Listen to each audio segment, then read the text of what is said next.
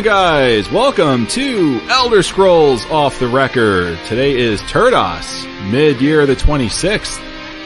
And our show is sponsored in part by Tweaked Audio. TweakedAudio.com, quality headphones, 30% off.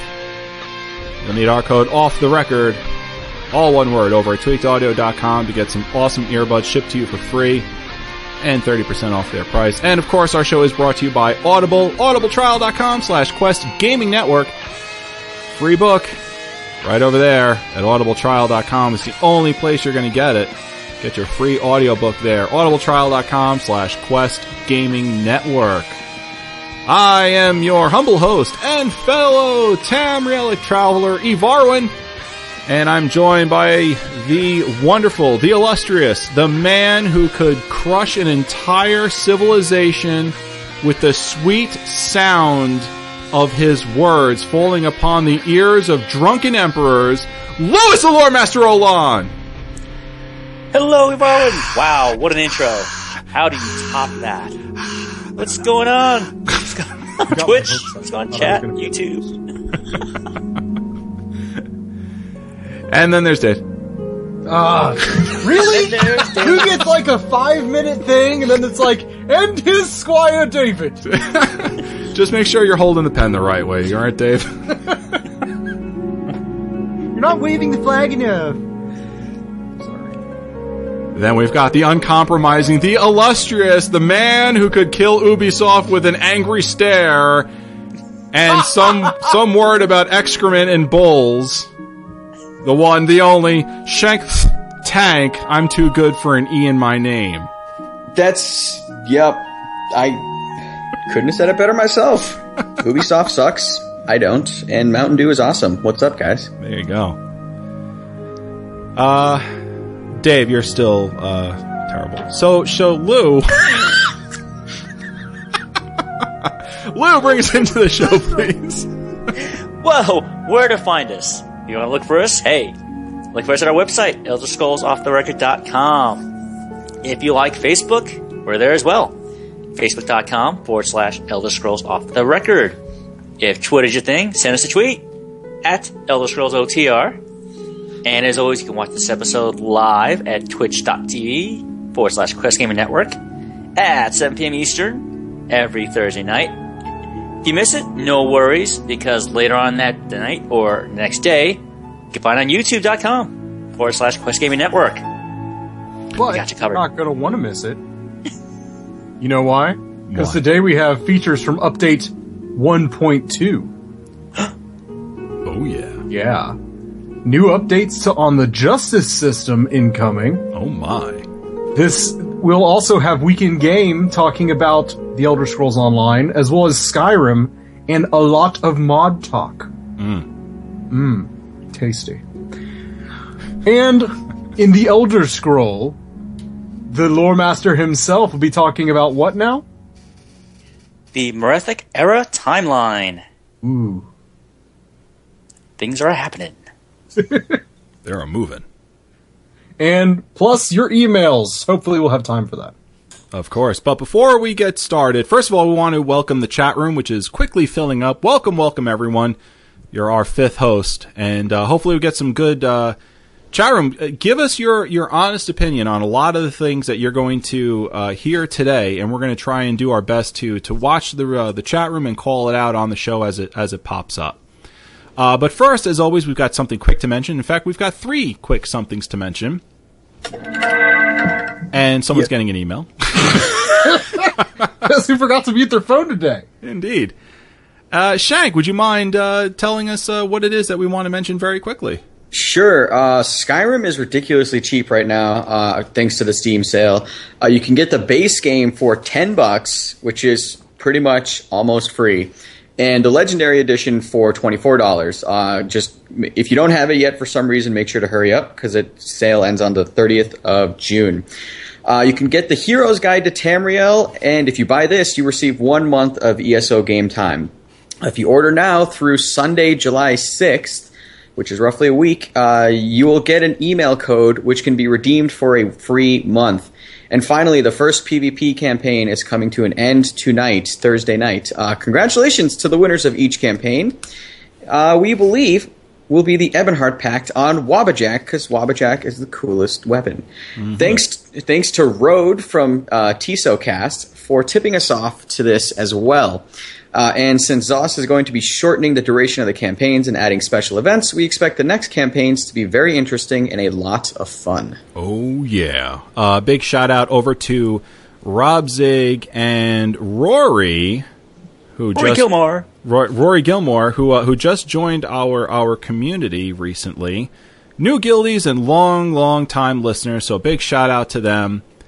Thanks for all of your support, guys, and thanks for all of you who've been listening uh, just as long as well and have been supporting us weekly with with your downloads. Oh, you. Oh, you! you guys. I tell you what, you know what I forgot to do? I forgot to put up the uh, the bumpers for for the show. Mm-hmm. Isn't that isn't that embarrassing? Like, that's- Yeah. it's kind Sorry, of, we'll have Ban- we'll just have If Shank only Van. there was some way to edit it after the show and put those in. if only. There's just a way. Miracle software to do that. Yeah. Unfortunately, um, I found it for you, so you're gonna have to put up with me. In their tongue is Dovahkiin, Dragonborn.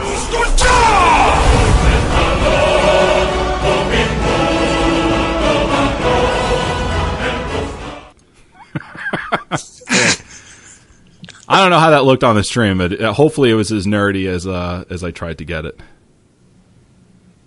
So anyway,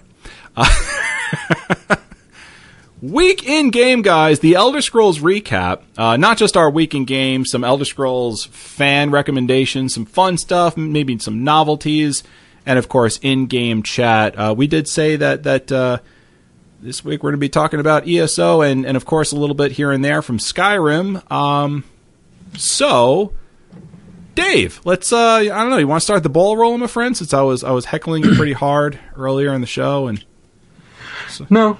no. That's Good, cool, man. let's go I'll, on ta- to Lou. I'll take it. I'll take that right on the chin like a man should.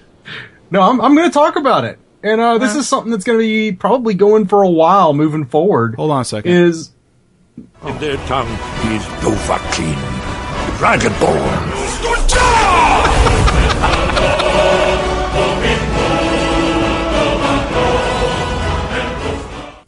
Ladies and gentlemen, boys and girls, the Dovahkiin himself, the man who could rip you apart with the sound of his force, David D. Force Adams, the Thu'um Master. you're just trying to make up for the Yeah, yeah, bad without a doubt. Yeah, how'd I do? I still hate you. Moving on. Go ahead, Oh sir. no, I love you, baby. Um, so, so this week and probably moving forward, one of the big things this week is I really wanted to try to get and install uh, Skywind and Skyblivion, but I found out on their site that the initial release versions are no longer up for download. So I'm I'm stuck with normal Skyrim. I know. I, I, I hear the awls. Aw. So, no, that's fine because uh, wh- Shank, we oh, can't God. read that. Okay. I, I messaged Shank asking him if he knew uh, where we could go, where I could go to get uh, this this these downloads, and he was just a total punk about it. so, yeah. All right. So instead of that, I'm going to be modding Skyrim. So, but I'm how do you put it? Mod literate. Yeah, like like most of us are to be to be Right. completely honest. You you have to be like a total tools, uh, Shank, to be able to do this.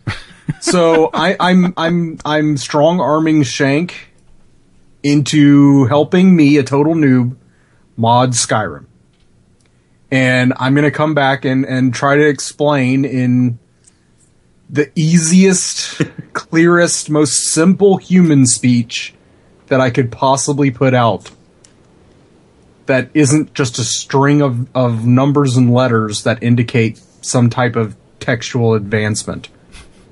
First of all, Dave is not strong arming me. I am willingly and happily offering my help. I will help anyone make their game look better. Because In fact, uh, Shank said as payment for me helping him that I had to install an E and B. yes, All right, and ha- now now I remember there was be- there was some chatter in the very very beginning of of the show here off air. Mm-hmm. If you guys were going to stick to what's on the Well, that's one thing is I'm I really like the simplicity of uh, installing mods through the Steam workshop, workshop. yeah, I, I feel that that's the quickest, easiest way. So if Oh, there's without something doubt. that I want to install and it's on the Steam workshop, that's how I'm going to do it. right. Um, but there's a lot that just won't fit on the workshop, right? yeah. There are the workshop not only has size limits, but as far as like generally like really improving stuff, that's script stuff, and the workshop has rules and stuff that doesn't allow for that. So that for that you have to go to the Nexus. Now, Right. when every So- time you do that, do you need to get SKSE? No, oh, Dear God, no. Okay. Okay, if you mess with scripts, most of the scripting mods use SKSE. However, Dave, from what it sounds like, wants like visual on the surface stuff, not the deeper graphical stuff. And for those, you can get some of them on the workshop. Um, Yeah, we installed one a minute ago. Um, Pure Waters. I Yeah. picked that up today. And that's a very good mod. But as far as I know, it's not up to date relative to the Nexus because he just stopped updating the workshop one. So, um, it's regarding Nexus versus Workshop. Dave is not wrong when he says there's a very good simplicity. It's the one button install on the Workshop. You know, that's awesome.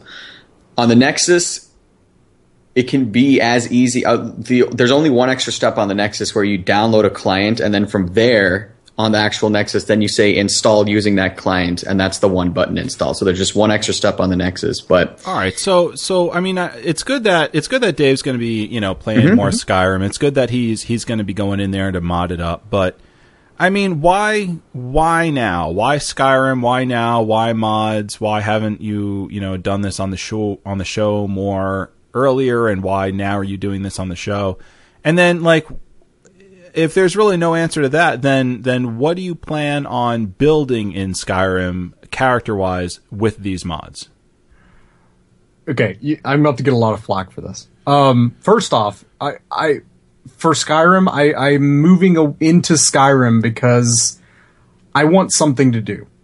Um, with the, we'll talk about it later, but with the latest patch for ESO, I feel that that's not for me currently. Okay. I still have months of subscription time to the game, but currently I have no interest of playing ESO in its current form with nothing to do. So I need something to do. I've beat Skyrim how many times over? A few good times. So I think it's time for me to go all in on Skyrim. Something I've never done before. I've always been very minimalistic when it came to Skyrim. The worst I've ever done is installed uh, SKSE so I could have SkyUI. yeah. So I've I've always always always been very minimalistic in Skyrim. So the one thing I've never done is gone crazy with visual mods and gone crazy with you know all, all the tiny fixes to make it look and feel beautiful. Right. Well, I got to admit, you know, uh, this this probably comes as as maybe a little bit of a shock or a disappointment to some of our listeners, but you know, there's there's a lot of our listeners out there are, are sort of saying the same thing that uh, once you hit 50 and you get into the veteran rank, you know, the the the leveling experience in the veteran rank content is is extremely slow, and um, you know, the quality of life as a result of it is is not very is not very good. So so you know, you're not you listeners out there that sort of agree with that. Um, there's people on the show that feel that too. So you're not a wrong and b not alone. So we want to make sure that that your voices uh, out there are are being heard too. And again, I said this last episode, and I'll say it again. You know, this is an Elder Scrolls show. This is a show about the series, and we're we're talking about the latest game in the Elder Scrolls series. So, um, Archon says, "What left field much of Arwen?" Sorry, Archon. Uh, so the the fact of the matter is that you know this this show will always be about the series as a whole, and most notably about the the latest game. And right now, that is about Elder Scrolls Online. And and news wise, you're going to see that. Gameplay wise, you're going to see you're going to see some some departure from that. You're going to see people talking about Oblivion, Skyrim, sure Elder Scrolls Online, but you know Morrowind too, and and even um, Arena and Daggerfall if if we can, and you're going to start seeing that. So don't be surprised. Um, but we're still going to give you all that stuff that that you need, all that news and updates that you need from Elder Scrolls Online to to make sure that you ESO players out there are kept up to date. Absolutely, but you know, Dave catching flack Well- on playing more Skyrim, I, I don't see how that's going to happen. We, we actually got a question in the chat. Will Dave still be our guild leader? Uh, let me put it this way. While I'm not going crazy on Elder Scrolls Online, especially because, you know, I don't have the crazy itch right now to be dedicated to it 100%, I still play Rift. This last weekend, I went and played with the Rift guys on their show on Sunday morning, and I intend to the next Sunday morning too. So I won't leave ESO. In fact, I'm more biding my time until the quality of life increases than anything else. I'm not going anywhere. I still have months of game time. It's just I'm not exclusively playing ESO. Yeah. We we had uh we're just friends now. Well, well, uh, that that happens to be just Dave, uh, but um, I am not just friends with with ESO. I am I am making sweet, passionate love uh, Oh, whoa. to that Oh, game. ho. Jesus. There was some ear licking going on earlier. Oh, whoa! I'm just gonna go. You're gonna go. Awkward. You know what's even more awkward is he had his nephew playing it today.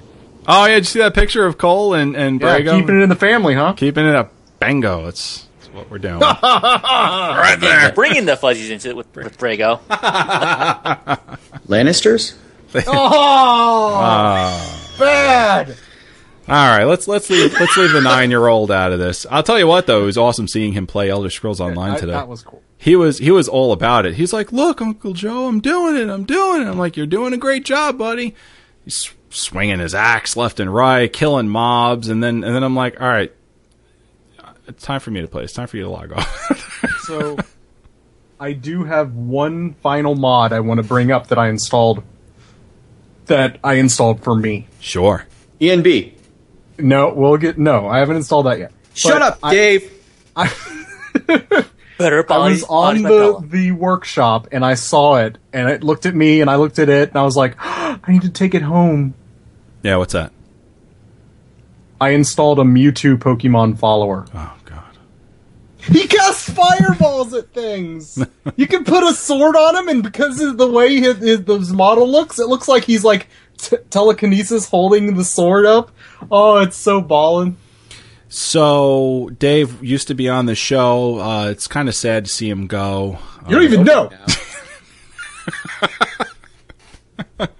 It's the coolest thing ever. Mewtwo follower. Come on, that's oh, and he talks like a normal, calm dude, like Mewtwo, just like Yeah. because he doesn't talk, he uses telekinesis, so he just like calmly talks to you. Yeah. Oh, it- it's so cool. It's so cool. Oh my god.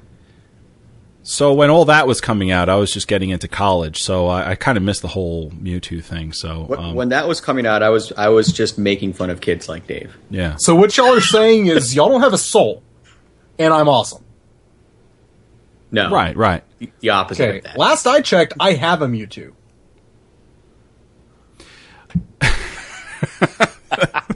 How's the DPS on your Mewtwo, Dave? Ballin'. Ballin', huh? um, I, I we've got we've got basically a book that was written in the chat room. I haven't had a chance to read it yet because I am trying to direct the conversation in the show. Uh, I will, God, I will read it. don't God worry about forbid. But did someone? Yeah, is that cleared? Are we good on that one? Uh, I'm, I'm reading it right yeah. now. Do it. Do it. Do it right now. Oh, out loud? Oh, like oh, I thought I thought you're reading it right. No, go ahead. So do what you got to do, and then once you clear it, then Sure, we'll sure. we'll get back to it. Hmm. Okay, so so Dave, um, anything else that you plan on installing? Well, Shank has a list a mile long for me. I guess I have to get ENB. Yeah, There's a few others that I gotta get. Uh, he has like a 2K texture pack, which is supposedly like twice as good as the HD one that they hand out to you for free. Four times. Okay, Whatever. so yeah, Shank has a list a mile long of crap that I need to get. All right, okay. Very good. How are we doing over there, Shank? So uh, we have an uh, an individual. I, I honestly cannot pronounce the name. So his Op- name is now Operator Kenneth. Perry. Operator Um, Perry. What? Operator Perry. Right, Kenneth. Uh, uh, our our loyal viewer, operator Perry, um, is basically posing the question. You know, uh, with the huge number of subs, I got to ask. You know, why isn't the game free to play yet? And he thinks, or she thinks, that the answer lies in the console release, uh, which is, as we know, is delayed uh, six months and. Um, basically saying there's no the console release could save it because right now there's no competition for console players in that same vein, I guess, for, uh, with that genre and style. Um, and he's talking about the controls here as well. and That it this the, the the the type of game that it is and how the game controls mechanically, um, from our experience, would translate better to something like this with a controller. Um, so I think he's just uh, postulating, and he asks, "Do you think the console launch will save the game, or do you think it's doomed for failure?" No and no. I don't think the console launch is going to save the game. I don't think the game needs saving. Uh, I think the game is just fine. Um, we've always said on this show, and I still hold to that, and we're starting to see that, that this game will always have a very small and niche community. It was extremely hyped, not overhyped. I think it's it's every bit uh, as good of a game as the developers were saying it was. I just think that that expectations of gamers is not aligned with the game. That being said, I know there's a ton of a ton of issues with the game, and we'll we'll get into that uh, soon. Um, Go ahead, Dave. we actually have people in the chat room who are saying exactly what I'm thinking. That every MMO goes through this cycle, Yes, and you can pretty much predict when when people are going to drop off. Mm-hmm. We already said this that the first month, the people who genuinely don't like the game are going to drop off. yeah, By three months in, the people who hit in game and then get bored are going to drop off. Hi, right. that's me. Then you're going to have the what's left over is going to be the loyal fan base and new customers. The game is exactly what it's what it's supposed to do. This is how an MMO launches. Yeah, well, I think it's I think it's a little bit different because you said loyal customers, right? And new customer. You said loyals and the new customers. In this case, this this game has a very unique position. Of there's a lot of overlap between those two segments because you have the Elder Scrolls loyalists, but tho- they are also new customers to the MMO. Um, and and I think that Ivar, when you said niche, I think that's the niche that if they really focus on that little niche, because you're right, this is different from all the other MMOs that have come out, and I personally think it's a bit unrealistic to expect WoW like success, like World of Warcraft like success, or something similar to that, because I don't oh, yeah. I don't think that's possible. but it always But- was unrealistic. It was always unrealistic. I am 100% behind that, but I think in my book it will be a success is if you can if you played that niche and they really really like it and they're the guys that stick it out. Will it is it going to, you know, drive away probably some of the quote unquote MMO hardcore that, you know, as you guys say go from MMO to MMO? They'll probably be disinterested in it, but the the customers and the players that are left will be you know, people that play MMOs or people that are loving Elder Scrolls and a good healthy mix between the two. I don't think you're going to have that kind of hardcore base necessarily the MMO quote unquote MMO hardcore base on there, but that's I think that's perfect for this game for what it's trying to do. And if it plays to that niche, especially with the console release and the way that this game controls, and it, I do believe the controller is perfect for it, I would mark that as a success. Yeah, I, I'd be very surprised if uh, if this game does very well on on the consoles at all. Um, I hope it does, but I, I'd be surprised if it if it does. Um, all right, so so uh, Dave, anything else? Um, no, No. Okay. that's it for me. What about you, Lou? What's been going on in Tamriel for you this week? Well, bunch of things. Uh, still my high elf Sork, Fire Miller Dominion. Oh, got her almost at the better rank seven. Still doing the quest grind. I actually caved in a little. Remember, I said last week I was going to try and get some Craglorn XP grind groups. Did it for a couple hours. Got bored really quick, so I left and basically went over to uh, DC Land and started the quest change there. Okay. Yeah, so I just finished doing. Um, well, I finished. Oh gosh, Khenarthi's Roost, not Khenarthi's Roost. Um. Oh gosh, the very first island again, DC. Um, Starter Island. Okay. Yeah. I, oh, Stros um, M'Kai. I finished Stros Stros M'Kai, M'Kai, and yeah. I just finished Betnikh. Okay. So, Medic- so what what bored you in in Craglorn? Are you were you unable to find a group or something? No, no, I found a group, but it, it's just the same. It's lather, rinse, repeat. Lather, rinse, repeat. You know, go from one end of the zone, or just go to one spot like the towers, or you know, you go to uh, the dungeon battle map, farm that, or you farm anomalies, and you just move from place to place, and you just do the same thing. Right. I mean, granted, the XP gain is is is very nice. Um, you do get uh, quite a bit of loot that drops, so you can either get you know convert to mats or just sell them. You know, and you get a really nice chunk of change, which is always welcome. But after a while, you know, like anything else, do too long, it just becomes well for me. It just got boring, and I didn't want to do that for like another four or five hours. To me, this game is in desperate need of of some distraction based content. Yes. Carrot on a stick, please. Yeah, I mean, um, leveling is is fantastic. I love the way the game feels. I love building my character, but uh, you know, when you're Lou, when you were saying lather, rinse, repeat, I like I know exactly what you're talking about because it's it's uh, killing and questing basically 100% of the time if you're not if you're not in Cyrodiil exploring and, and doing PvP. Um, so uh, I think I really, really, really would like to see festivals like you see, like we shout out on the show, like you read on our Twitter account every single day for over a year now. We've been telling you exactly what today's date is in on the Tamriella calendar, and if it's if it's a, a holiday or not, and what that holiday is, and we explain it, and we do it on this show now. I would love to see those those holidays come to life in Elder Scrolls Online, and a lot of those holidays too were came about in the Second Era, right smack dab in the middle of Elder Scrolls Online. So I would like to see that. I'd like to see festivals where you know you're going out there and you're you're playing games and and um, you know you're earning uh, earning cool little fun items and, and stuff. I, I think it needs that. And uh, we have Wicked Wolf in the chat saying they really need to flesh out open world. Sometimes I just want to go explore and not just in the current zone I am in. And I, I think, you know, as far as distraction goes, laying a world in front of your feet, that sounds like a pretty big distraction to me. So I would, uh, I would be definitely down for that. I mean, it's it's a little bit different because in, in a single player game you can like make uh, sort of procedural quests and just things that just randomly crop up. So I understand that there might be a certain technical pushback from that, but Yeah. I I definitely agree. Like fleshing out, I mean, this is the thing. Like you're you're sitting on twenty something years of lore with just a literal a gigantic map, man, a gigantic world in front of you. Take advantage of the actual like the physical space of the world Yeah. and just just open it up. Honestly, just open it up because I, I think I think it, in my opinion, in my in my very naive opinion, I think that would provide uh, a lot of that carrot on the stick, as Dave said, of opportunities for those those certain players that are leaning more Elder Scrolls than MMO. I think that would be great, honestly.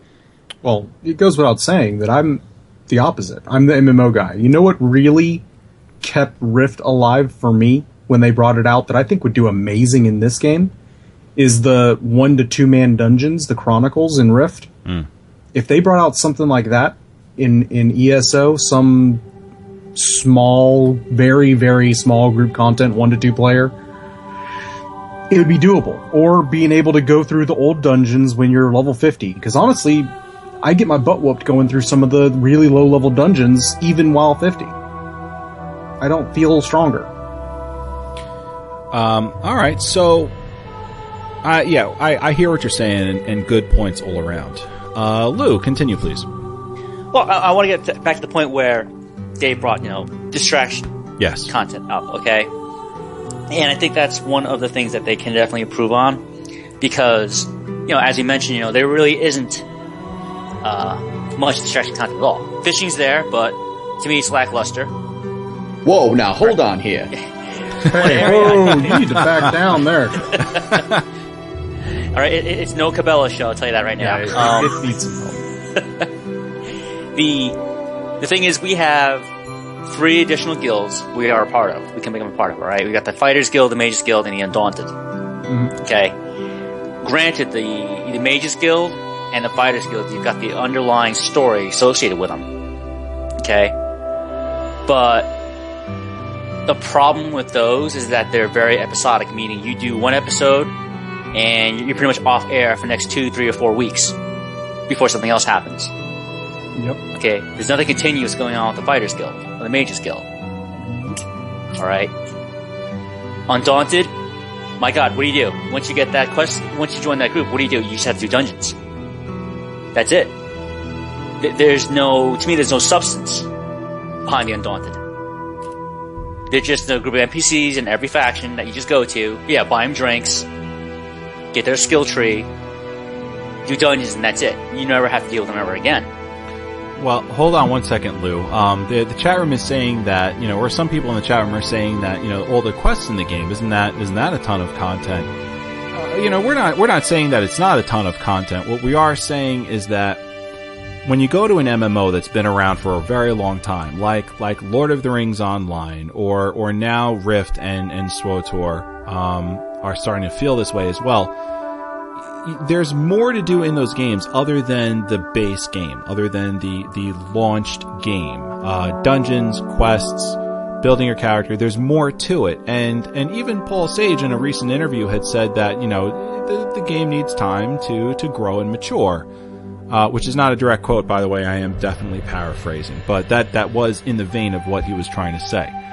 Um, distraction based content is great for an MMO because when you're done when you get bored of questing, and we all get bored questing, um, or we start to be, feel that it is becoming monotonous, no matter how interested in the story you are, you want you don't want to log out of the game, but you do want to do something else. And and one of the best ways to to do that is um, by going on to an event. You know, Star Wars: The Old Republic right now has a fantastic event going on. They got two events going on right now, which is the uh, the the um, uh, Nar Shaddaa Casino nightlife event and uh, a Galactic Starfighter event, where you play the game completely differently.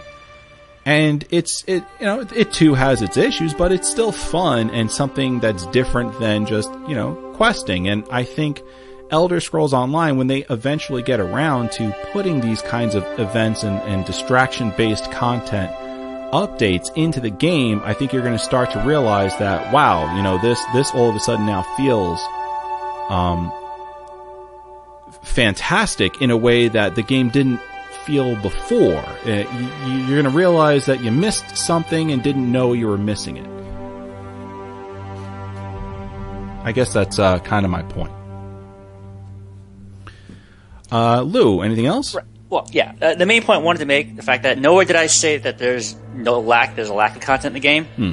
So please, whoever's saying that in the chat, reread or re-listen to what I said. Reread a radio show. Okay, I did not say there was a lack of content in the game. Someone just said in the chat needed to diversify what they have because it's Right. like doing one chore constantly, always questing the same two or three people gets boring. It does. It gets repetitive. All right. What I'm saying is that if you had three additional guilds, you could have written and expanded and made major story arcs, which they did. But like I said, it's episodic. You reach a certain level, you get a quest from them. That's it. Once you're done with that quest, boom, you're done. You never see them again until the 10, 12 levels. Right. All right, boring. I want to be constantly involved. I always want to be striving to do something for these guilds. It's like faction rep grinding in World of Warcraft. I'm sorry to bring it up, but that's one of the best examples out there. Okay? With Mists of Pandaria, you get a whole skew of other factions to work for on top of the Oh, regular yeah, leveling this quests, had- the regular storyline quests. Billions of just extra crap that Extra had no bearing on additional sides of anything except for maybe. It, it didn't affect the story in Mists of Pandaria. Ninety percent of everything didn't touch the story in Mists of Pandaria, but it had all this extra crap for you to go do every day. Oh, I hate dailies. Well, it gives you something to do. Right. Uh, trials aren't diversifying anymore because that's that's cut off till veteran ten, VR ten. All right. Even then, it's it's it's once you're done with it, you're done.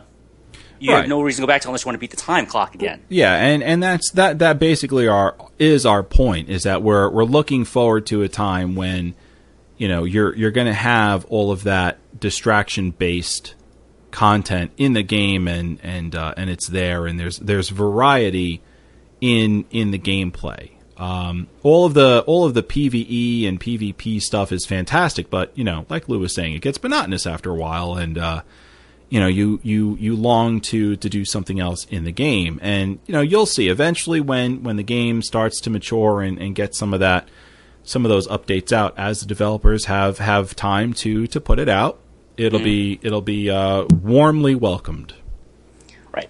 And, and you know, just to further reinforce one of the points mentioned earlier again. All right. What point have we reached in the game? We're not even all right, maybe ninety days right out from the game's Yeah, launch. There's plenty of time for them to add stuff in. Exactly. It Again, you know, it takes time to flesh out an MMO. MMOs don't release amazing. Rift sure as hell didn't. No. SWTOR sure as hell didn't. No. WoW sure as hell didn't. no It, hell, it's it's been rocky. It's going to be rocky. it always is rocky it doesn't matter what mmo it is Right. And It's the thing always is, you have to allow the developers, you have to give the studio the time it needs to fix their mistakes. However, by the same token, though, that doesn't give the developer, you know, carte blanche to be laissez-faire about, you know, when they do their stuff. Okay? Like some of the issues that, you know, Dave may have with the Nightblade. Yeah, that stuff that needs to be fixed. Okay? right yeah, that makes the class unplayable. There's Right. The class is, you know, almost unplayable in some instances, or is just not fun to play. Players don't enjoy, you know, using that class. All right, that's a problem they need they need to fix. You know, I'm at the point to where yeah, they have an aggressive content update schedule. You know, I'm at the mind saying, you know what, push that back, get everyone working on fixing the game. What you have now, fix what you have now instead of putting on more bells and whistles giving you a new coat of paint, fix what's under the hood. Get it working, and then everyone will be happy. Well, I think it's a balance that you have to strike. I, I don't think you, you would be doing well if you gave up the left side for the right side or in the right side for the left side. You got to meet somewhere in the middle, and um, I, I find their their content uh, updates, uh, their their the cadence for that is is extremely good. Um, but you know, it's with- good. with However, other things, it, every content update they put out has broken something. That's why I'm saying they need to stop I because wouldn't they have say never that. released a patch, major content patch, without breaking something in the game in terms of either class skills, abilities, or something more catastrophic.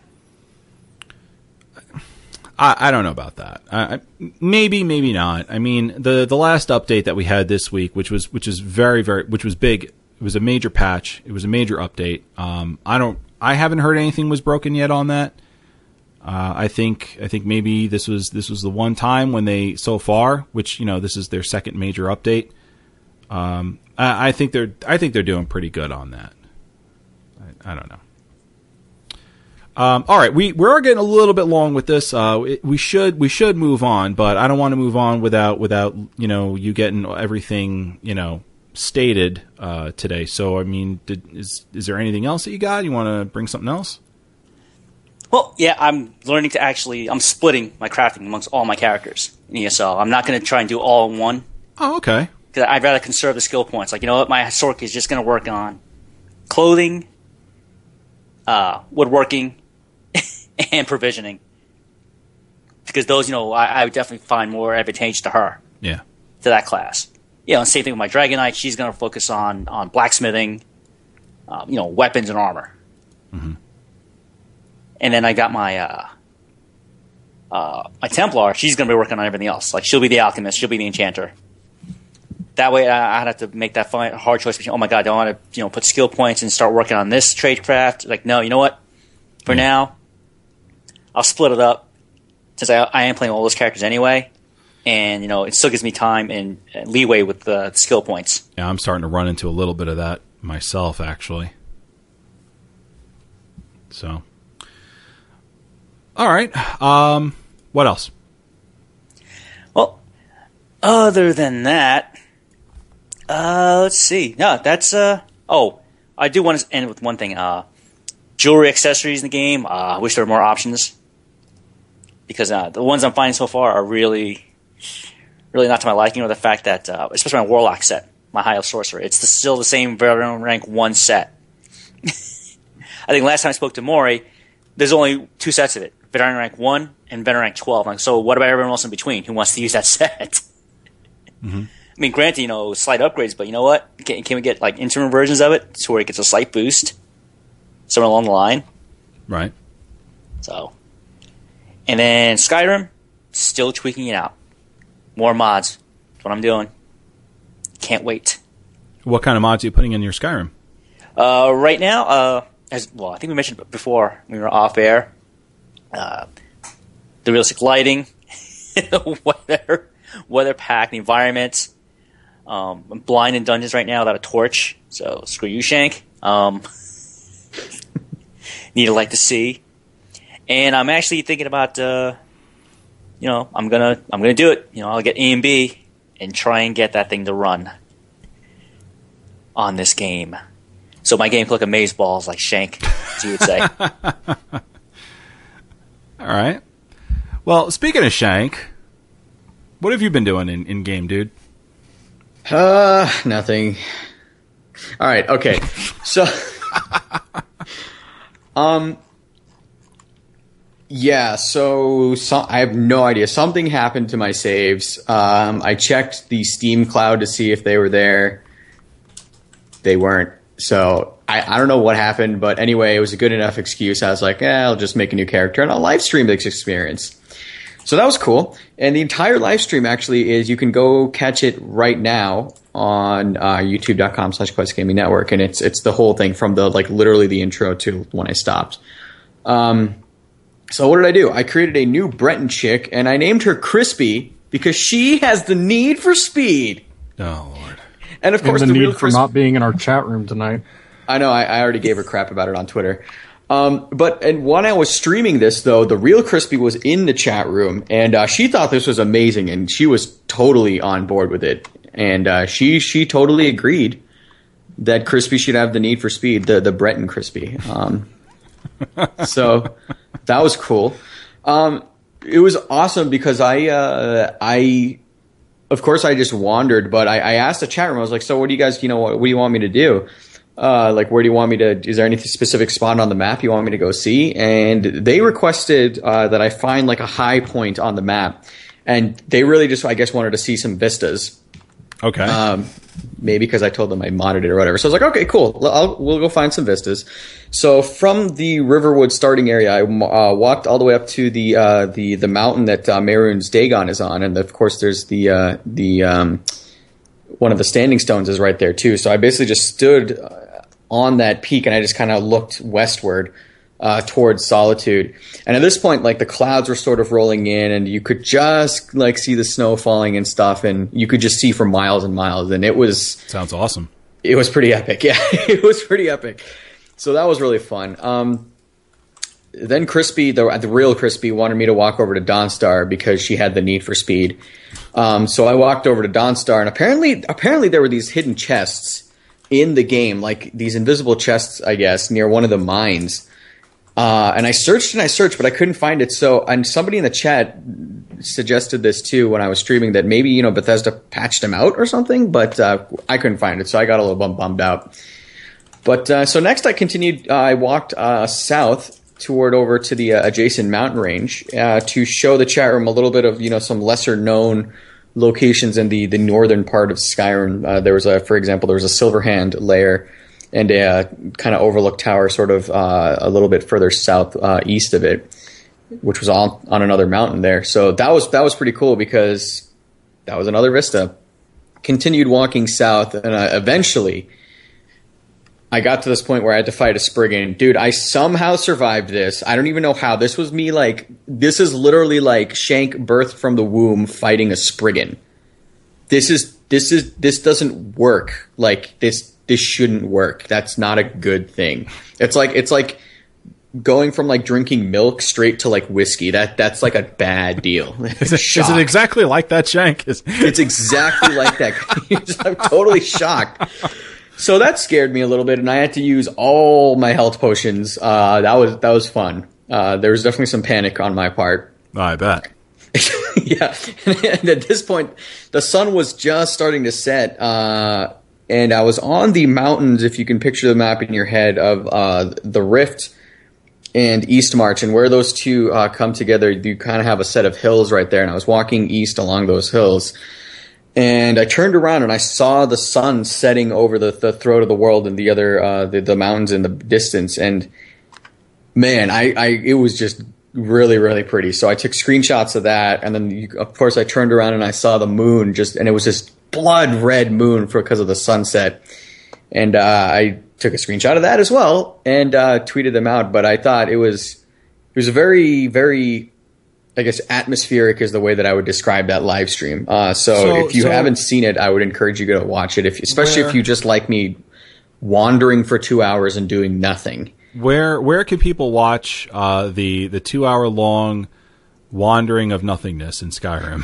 they can watch it at uh, youtube.com slash quest gaming network and i just want to say before i wrap up my little gameplay section Uh-huh. that uh, i really like uh, that a lot of you guys listeners Coconuts. viewers whoever uh, just turn up and watch me do nothing for hours on end i think that's i don't know it's really really cool to I don't know. It's it's it's nice. Like, and, and I've talked about this previously, but that, that's kind of the the that's the multiplayer aspect for me in the Elder Scrolls games is streaming the game, discussing it obviously every week with you guys, and then and sharing that experience and you know showing that showing the world and just just I don't know. It's it's it's a weird way to think about multiplayer, but that's that's how I think about it, and I really like that aspect of the game. Oh, it's a way to. I mean, you care about the community. You care about you care about the games, and there's a community uh, around it, and therefore you you care about the community. You want to connect to the community, and you know you get to do that with live streaming uh, on a weekly basis with this. So so yeah, I, I totally understand um, where you're at. Mm-hmm. Anything else, man? That was it, man. It was just it was really super fun. I loved it. All right. Well, uh, I got a lot to say, and I'm going to try and keep it as, as as quick as possible. So, if there's anything you want me to elaborate on, just sort of shout it out. But um, I've been playing the hell out of some Elder Scrolls Online, and I am a better human being for it. I'll tell you that. I feel like I've reached a state of zen that. uh, problems problems may be in the game, but uh, I'll tell you what, I'm not feeling them. Uh, not yet, anyway. I've got my Templar up to level 42, guys, and uh, I'm taking on a lot more of the uh, the tanking skills. So I unlocked and have uh, been leveling up the focused charge skill, and I morphed it into explosive charge this week. So it does uh, it does damage to all the enemies in the immediate area. So when I when I charge at an enemy, you guys don't have to mute up. It's okay. Uh, when I charge at an enemy, all right, it bam, it hits, does AOE effect damage. It's it's great. I love it. Wait, so hold on. You like literally run into him? Uh huh. Yeah.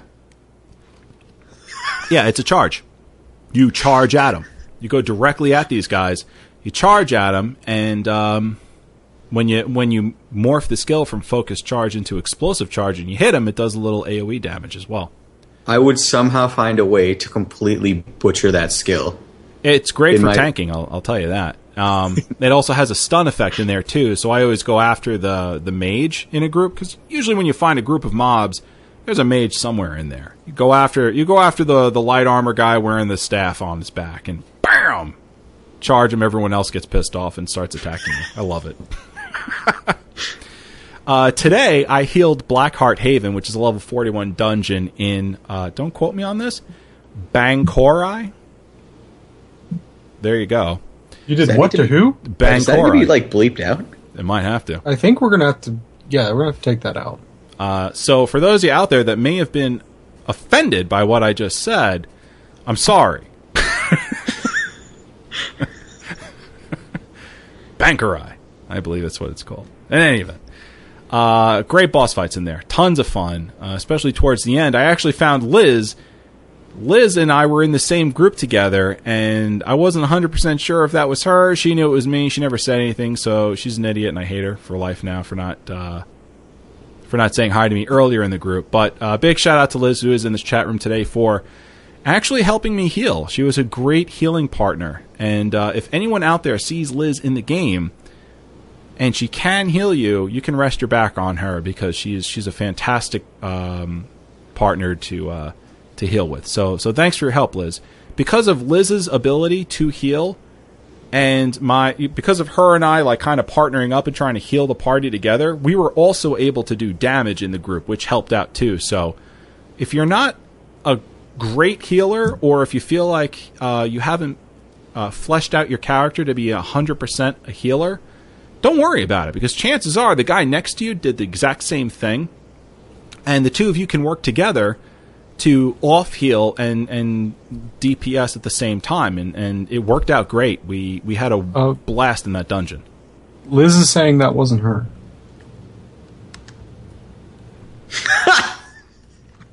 That was her, and she's lying. so uh, we had we had a good time. And if that wasn't her, I'm uh, unbelievably confused. So Liz doesn't So have a computer, hilarious. dude. what's that? You were just running around. Liz doesn't have a computer. Really? She's moving. She's moving right now. She doesn't have a computer. Well, I know she's moving, but no, that was her. Shut up. So anyway, we had a great time in there, and uh, I'm sure uh, Liz and I will be having a conversation at some point later on, where I'll be far more embarrassed than I currently am. That or someone hacked Liz's account. Oh, Somebody has a, a character named Mistress LeBeau. and it isn't Liz. It is it. It was Mistress like something, and yeah. Well, I'll tell you what. I thought that was Liz towards the end, and uh, Well, dude, hey, now now whoever it is, you know that you they have your back. yeah. I'll tell you So what, that- though. At the end of the day, I All those nice her. things we said about Liz, forget them. They're Forget gone. 'em. They're gone. Go away. We don't don't worry about it. oops, That wrong Liz. person. Sorry, Liz. Sorry, Liz. Uh, we didn't mean to uh, to tell everyone that you're awesome. So So he's gonna be a jerk and take those back. Wow. wow, wow. No, no, I'm not gonna do that. I'm not gonna do that. Um, but this is, uh, I guess, this is news to me. Yay, live! All right, so I love my Templar, right? And uh, yesterday I was going to stream my leveling build, but none of you jerks answered your cell phone, so I had to kind of just, you know, forget that whole thing. It was sad. It was sad. I helped you set up set up shadow play though, so that's good. Yeah, and then you abandoned me in my hour of need. Good friend you are. Yep.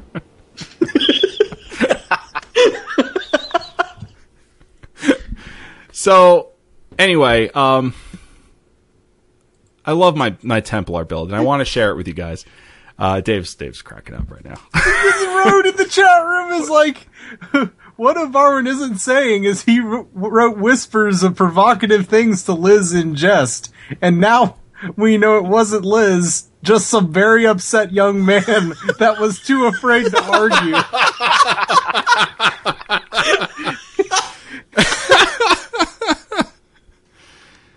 yeah, There's some guy going, "Who's a Varwin and why did he touch me?" I don't know who Liz is. Oh, I love you, Varwin. You're the best. hey, uh, yeah. Um, so, how exactly does one like conversationally move away from something like this? I mean, is it? It's really not possible. It'd be so funny. There was How do we proximity. not talk about this anymore? Dave, Dave, Dave, Survivability, just, DPS. Dave, Dave, just imagine if they had proximity voice. Uh, Liz, that was that was so awesome. Thank you. And then all of a sudden you hear back, "No problem. Yay, I'm Liz." I don't understand why he keeps calling me Liz. I don't know who Liz is, but you're yeah. Or, or, Thanks, Liz. You were so awesome, and man, your character's hot. Uh, you, you're you're welcome, dude. I guess. Want to go play Wii? Oh, hold on. Here, Road says, uh, Avarwin, uh, from one host to another, here's how you do it. And I quote, well then, moving on. Continue show. End quote. I don't know if that works for you guys. Does that work? So, so how about them crafting skills? How about them crafting skills? Well, I'll. I'll so so um, here's here's what I love. Here seriously, here's what I love about my my Templar build. Okay, I've got it's a strictly a leveling build, is at least as far as I'm I'm aware of at the moment. I do lots of DPS. I have a lot of survivability, and I got a little self heal in there for myself. I'm using explosive charge, pierce armor, puncturing sweep, honor the dead, solar barrage, and my ultimate is crescent sweep.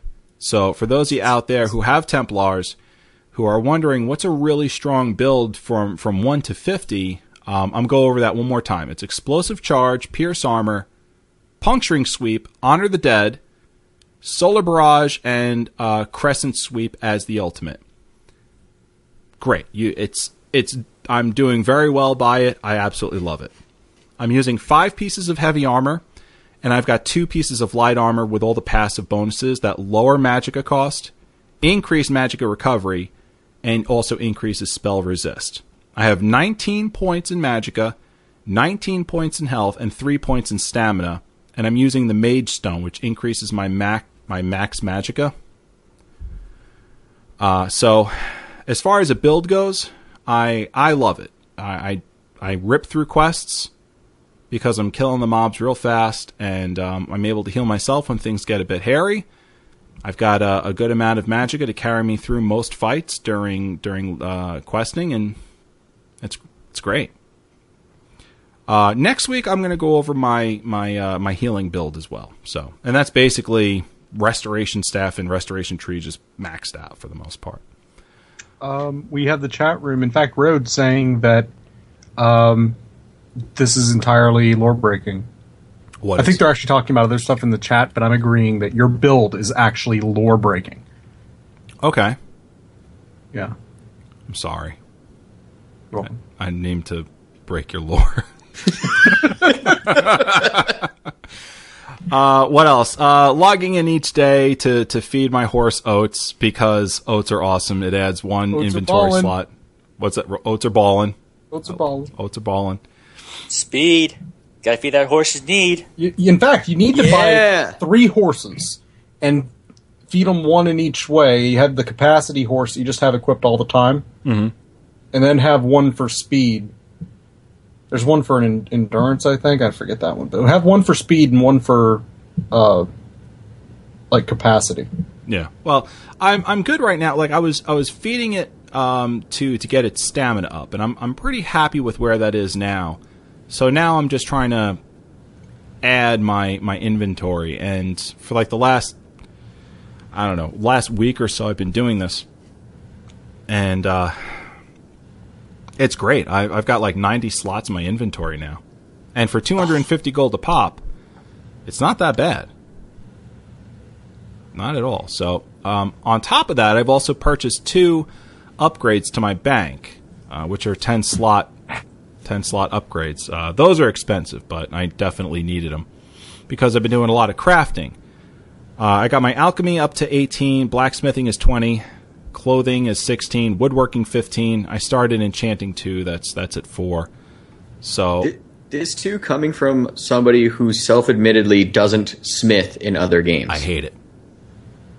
I think this says a lot considering you have three skills here that are all crafting.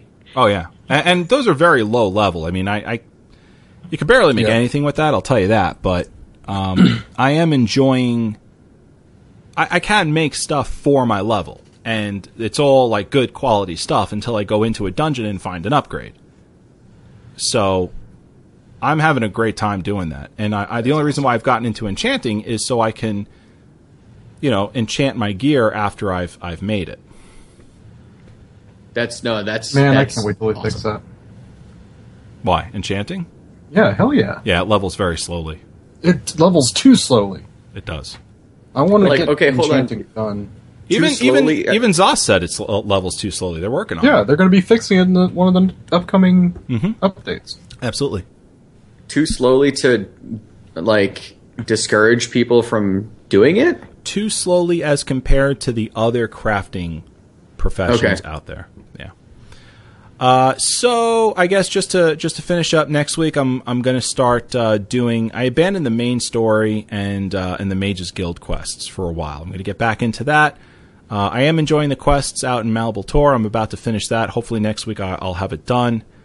Uh, looking to get into PvP once I hit 50. We'll see how that goes. And I am gonna. st- I'm actually gonna put a mod, um, an add-on, into my game, and that's going to be AKO's no written dialogue. And next week I'm going to have some information on that.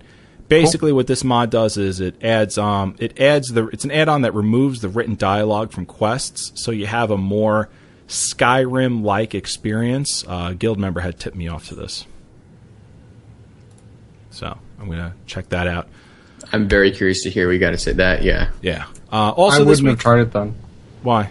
Usually, if a guild member tips you off to anything, it's not. No, don't do it. All right, elitist Dave. Pleasants. Whatever. We don't mix with those guildies. plebs. Also, uh, we had Classic Elder Scrolls Night this week, or I should say, last week we had Classic Elder Scrolls Night. It is a bi-weekly show. However, uh, that being said, the next time we are supposed to have uh, a Classic Elder Scrolls Night, it would fall on uh, the fourth of July, which we're not actually going to do. So.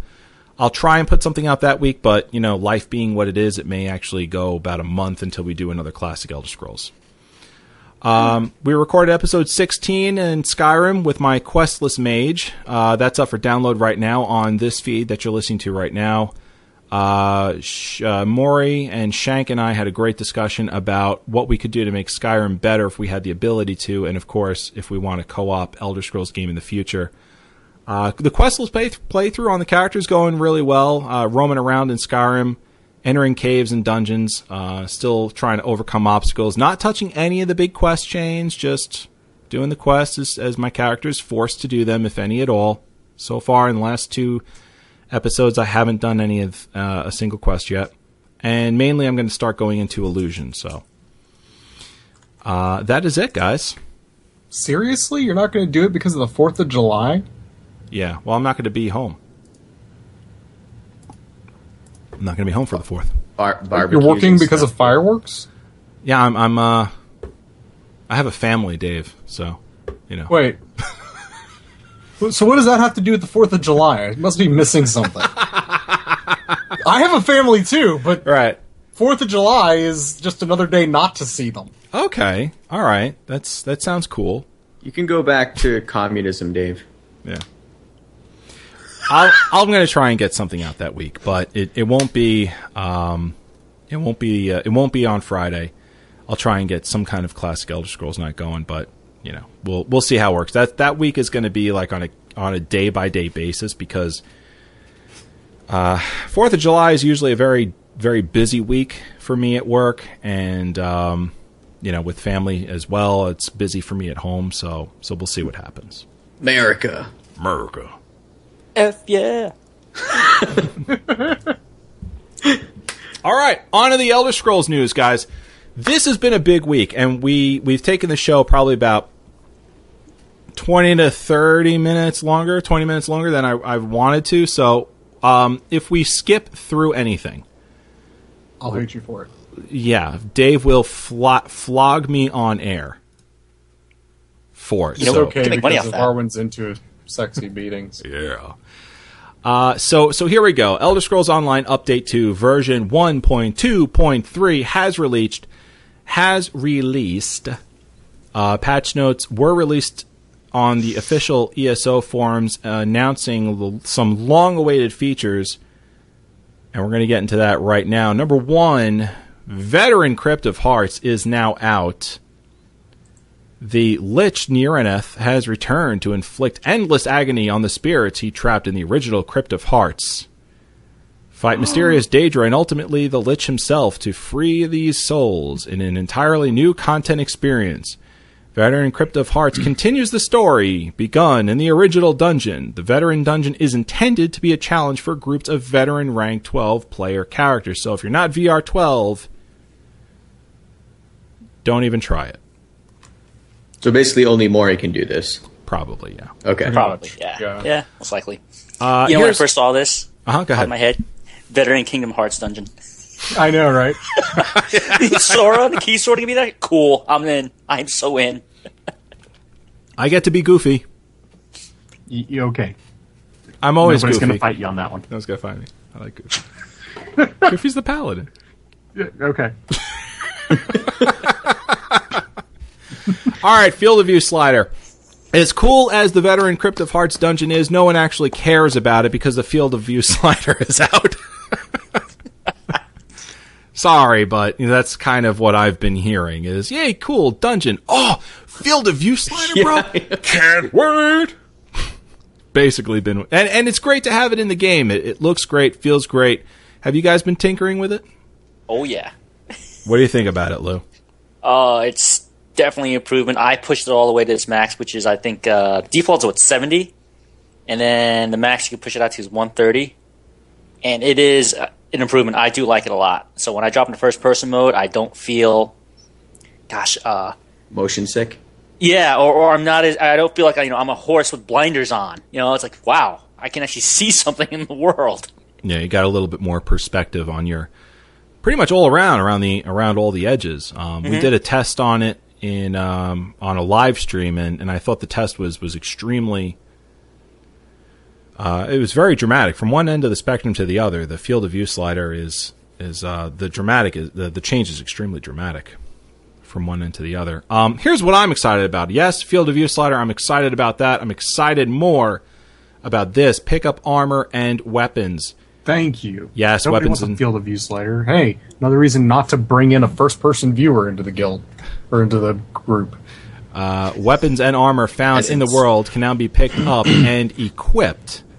That's fallen. So, so um, So uh, how how how how much of this like how much of the random stuff lying around can you pick up? Can you literally if you literally just see a sword in the middle of the woods You just pick on the it up. ground? right now you, pick can pick it up. So anything, anything that's Yes. lying on the ground. Anything that's a armor Okay. piece or a sword, Yeah. you pick it up. Yeah, that's okay. It's that's, crap, but it's physically there. It makes it feel like That's what it should be. but you know what? awesome. You know what I've noticed? Y- y- yeah, it may be crap, but if you're in a, I noticed today being in Malabal Tor, um, I picked up, I picked up a, a sword that it was it was leveled.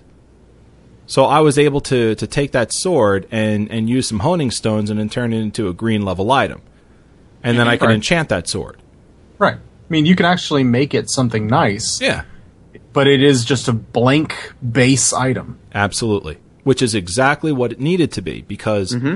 that's the way it is in, in every other Elder Scrolls game. It's it's not something that you're gonna you know pick up and be awesome with. It's just a blank base item. But because of crafting being what it is in this game, it is something that you can turn in, into an mm-hmm. awesome item. Mm-hmm. It'd be kind of neat if they actually had somewhere down the line really good items that are just laying on the ground. You know, one in a million chance that it's something amazing. Like what? You picked up a staff? It's the freaking Wabbajack? What the hell? be kind of awesome. That would be kind of awesome. So uh, the unofficial Elder Scrolls page is actually um, kind of sent out a tweet and asking, I believe, how it was, and, and I had answered him. It feels great because you know it feels more closer akin to the um, the single player games, and uh, I, I I feel like it definitely does. Uh, it feels it feels closer to the single player Elder Scrolls experience when you're just able to do that. So. So now you can do this, guys. You can pick up armor and weapons uh, much more readily in the game than you were able to do before. And then, of course, they list uh, improved interior lighting. They say a picture's worth a thousand words, so take a look at these images of our new window projections. And you got to go to the website for that, of course. It looks pretty. Sure does. Um, okay. Then now here's here's the real big the real big stuff here. The bow and the nightblade got a little loving this week. Dave, why don't you why don't you go into some of this stuff? Okay, the the big thing was the bow. The bow got a lot of love. Um, they they put in a little bit of love towards the poison arrow. They put in a little bit of love to make um, their snipe a little bit better. Now the duration is down, the range is down, both how far away you have to be from the enemy, but it also reduces how far away you can be from the enemy. But they have like a bunch of extra stuff that goes along with the bow that really made it feel nice. Uh, specifically, which is going to help me the most, is Poison Arrow got its dot damage increased by like 50%, percent which is balling. Um, so Bow, they got some love, which is good. Bow needed some love. We spoke about that last week. Now, Right. the Nightblade, it's still the same old, same old. The whole point of what they did with the Nightblade is they went through and tried to upgrade the things that weren't being used or were being used in a way that made the game kind of broken to kind of bring in the skills that were useless or were hell straight up not wanted and make them usable a little bit. A lot of it though still seems like just not enough. It- The, the whole point is is that there there's still too few skills that kind of sync together in a useful fashion to be able to be used in different builds. Just fixing some of these skills still makes me not want to use them. On that, Lou, what do you have to say? Well, I'm glad they're they're starting. You know, they're, we're starting to see Zos. You know, they're keeping to the word. They are making improvements, and I know for some players in the forums, it's not enough. But you know what? Be happy that they're doing something. I'm very happy that they're doing Yeah. something, but Right. and be grateful too that they actually spread out to where yeah they they they not only touch the bow, but they start working on the issues with the Nightblade. Right. Okay, and as we have here in our notes, at least three areas they touch assassination, shadow, and siphoning. All right. They're looking into it, and they're slowly and gradually making the adjustments. Um, and I think we talked about this off air too. It's at it, it's probably better to do it this way as opposed to doing one massive sweeping change Yeah. and dramatically affecting a very good portion of the player base and making whatever builds they've worked on before and are currently playing with, leveling, Sure. questing, uh, doing the trials with, just makes them totally broken. To where they, you know, got to go back, respec it, and figure out Right. what the heck works. God forbid. See, see what I like about this is that uh, what they're they're changing it little by little and seeing how it works. If they did a big, broad, sweeping change, they could break something by accident. And now they This got to is how it should retcon the, the whole thing. They got to just you know go back and redo the whole thing, and it's going to be a bigger mess. So I'm glad they're they're doing this. Um, just to kind of call it out, a shadow cloak from the shadow tree. Uh, this ability can now be cast when you have less than 35% of your magicka. Additionally, using this ability while a monster is taunted will now cause it to attack a different target. That seems to be a huge change. Uh, Poison Arrow got a buff. Damage over time for this ability has been increased by 50%. And Uh, Snipe on, got hold a on. Can I just ask a quick question here? Uh, yeah, hold on one second, Shank. Uh, and then, of course, Snipe got a buff as well. Reduce the cast time from 3 seconds to 2 seconds. Also, reduce the range from 40 meters to 35 meters. And reduce the minimum range from 20 meters to 10 meters. What's your question, Shank? So this is where I'm getting a little bit confused. Mm-hmm. Um, just and this is on just purely terminology. Um, from playing Lotro with Bradford and playing with you know seeing this stuff too. What's a buff? A buff is good or bad? Good. it can be Good. either. Okay. It's normally associated with good if you call it a buff. Yeah. It's Okay. bad if you call it a debuff. But both are Okay. buffs. Oh, okay, okay, okay. It does depend on the context. Okay. But- all right. Um, moving moving along, we've got we've got this too that we've got to cover. This this happened today, and shout out to Monovan for for sending us the uh, the link here through Twitter. I got this this morning. Uh, thank you, thank you, Monovan, for this because this is this is important. Thank you for German efficiency. Yes, Just putting it out there. the We're uh, mad at her because she scored a point on us today. the the little Panzer tank that could. Oh. Monovan's awesome. Love you, Joe. Uh, new updates on justice system. Yes, ju- the justice system. We're getting we're getting some some information coming coming to us. All right, the creative director of the Elder Scrolls Online and lifetime achievement winner of Shank's huge G Award, which we imagine still stands majestically next to his can of Mountain Dew on his desk at ZeniMax Online Studios, uh, right. was interviewed by Gaming Bolt, a, uh, a a video game web news uh, thing that's not nearly as cool as QGM, by the way. Anyway, uh, on the post launch of ESO and what features may be coming to the game soon. Among other things, this article explains what the upcoming justice system will give players the ability to steal from NPCs, Sorry, I'll, I'll wait you to feel. but also, no, no, no, clapping is good. but also from other players as well. Now, the addition of this content will also allow players to act as guards and attempt to stop these thieving players who no doubt feel like they are simply exercising their, in quotes, natural right to five finger discounts, end quote, from our pockets. This means that the system will be adding a type of PvP into the main world, which is, we're talking about non Cyrodiil.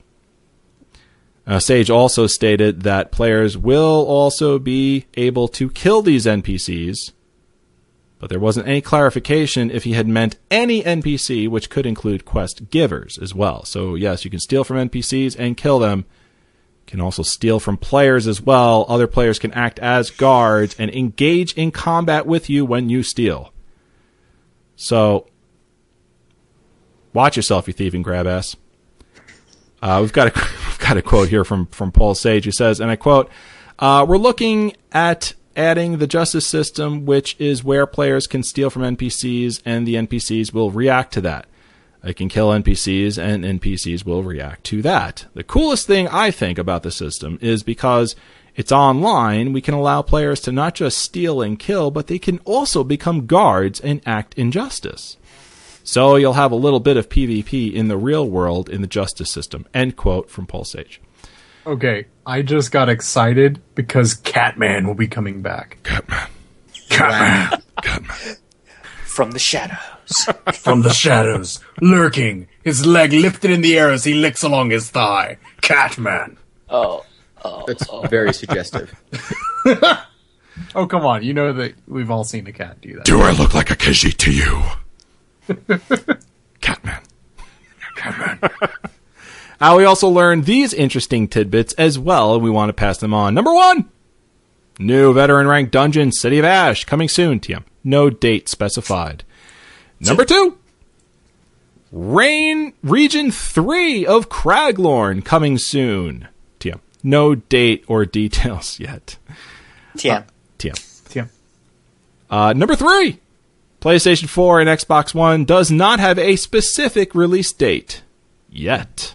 Not surprised. And number four, ZeniMax Online Studios is aiming to keep their three to four week content cadence for uh, for for for their for their so and and and sentence there because I said everything I needed to say on that.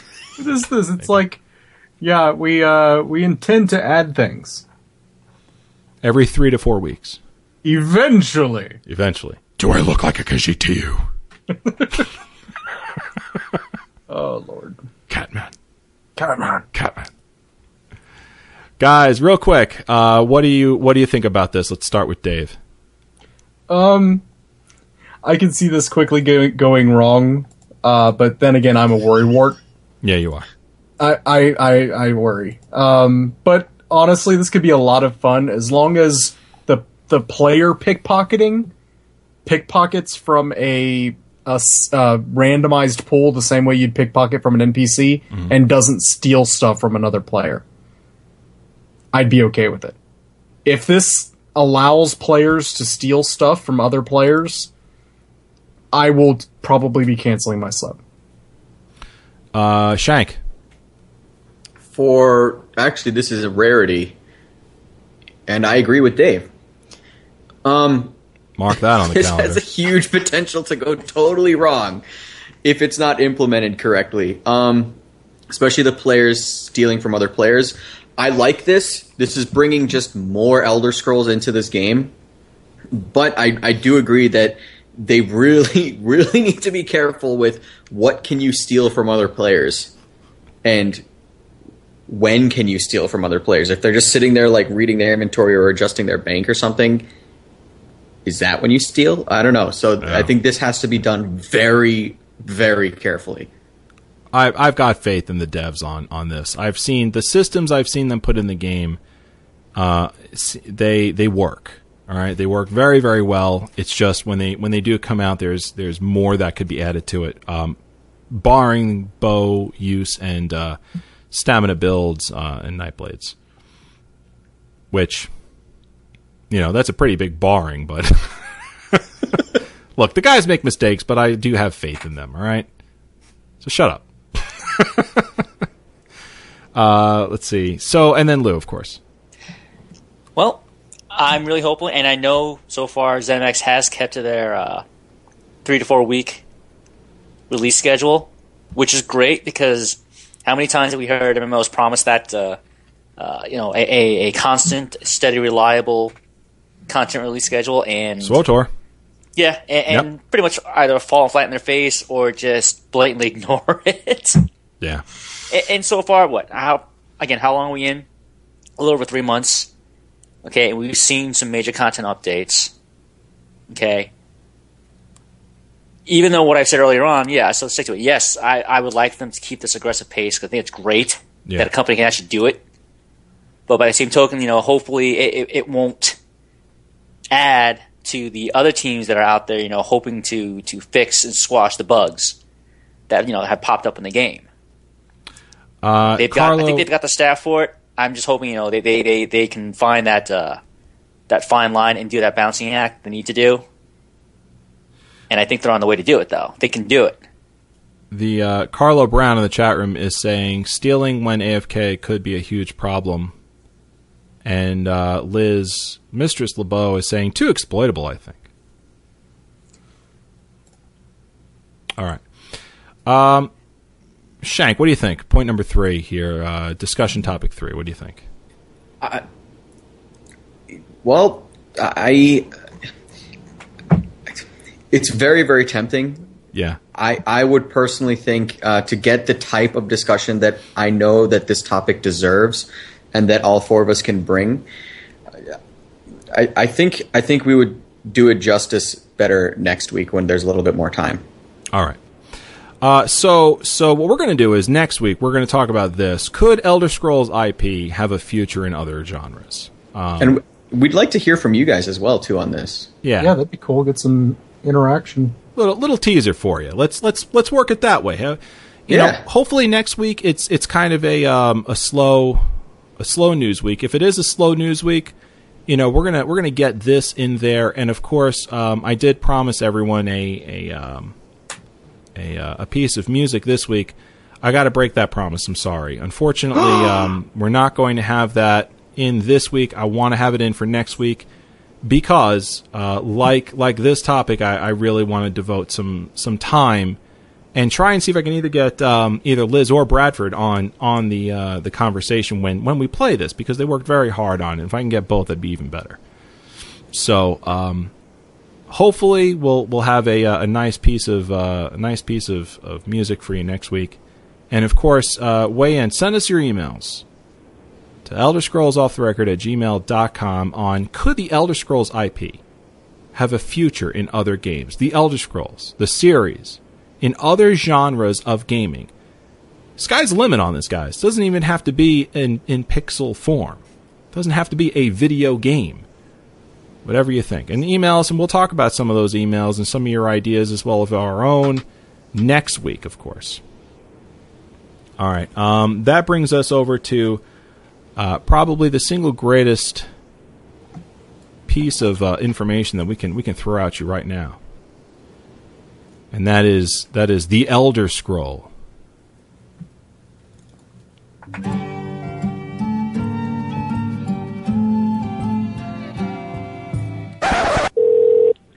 Library Bookstore. This is Scott. How may I help you? Yes, you have an Elder Scroll. Hello, and what can I do for you? You have an Elder Scroll. An Elder Scroll? Yes, I'd very much like to have those scrolls. Oh my! And Lou, take it away, good sir.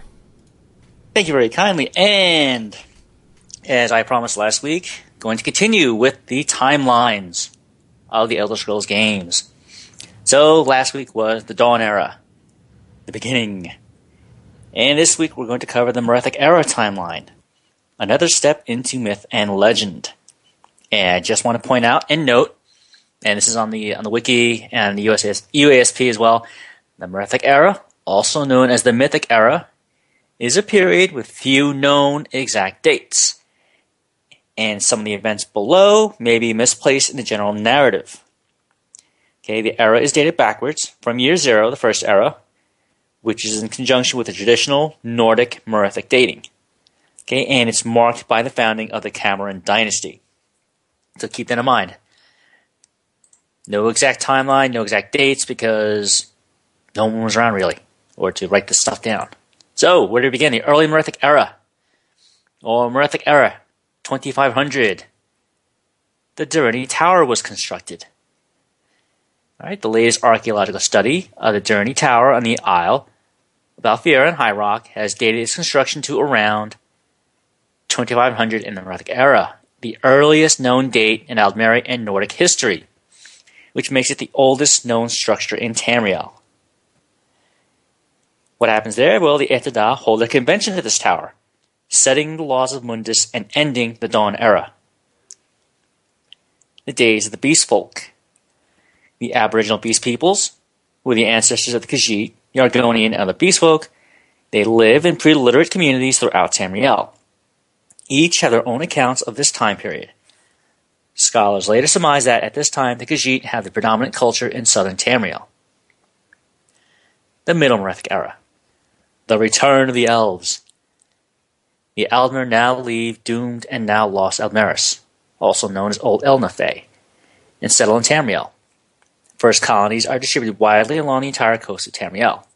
Later, inland settlements are founded primarily in fertile lowlands in southwest and central Tamriel. They are significantly more sophisticated than other cultures, displaying power beyond what could be expected of the time. The literate and technologically advanced Aldmeri cultures drive the relatively primitive beast folk into the jungles, marshes, mountains, and wastelands. The Adamantine Tower is rediscovered and captured by the Direnni, a prominent and powerful Aldmeri clan. The Crystal Tower. Crystal Tower is built in the Somerset Isle.